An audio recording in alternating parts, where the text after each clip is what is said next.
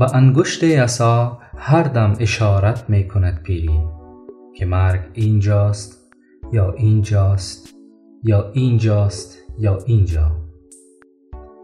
باز آفرینی این گونه تصویرها را در ابیات بیدل ابیات تابلویی می نامیم زیرا جمعبندی واژه ها در یک ردیف موضوعی همانند ترکیب رنگ های اثرگذار برای بیان یک مفهوم روشن در یک تابلو است. مبتنی بر همین برداشت بیدل از شمار شاعران است که در باز آفرینی این روش در شعر اثرمند عمل کرده است و در بسیاری از ابیات و برخی از غزلهای این شاعر به کارگیری این روش محسوس است. عصا.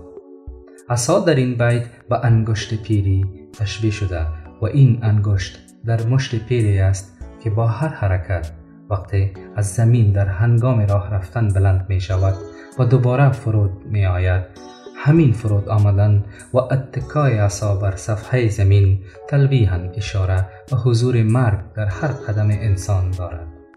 همین اشاره انگشت عصا در هر نقطه معین زمین در هنگام پیری خبری از مرگ زودرس می دهد که آدمی باید به هوای نفس دل نبندد زیرا مرگ به گونه ناآگاهانه در هر قدم با اوست و شاید هم اینجاست یا اینجاست یا اینجاست یا اینجا.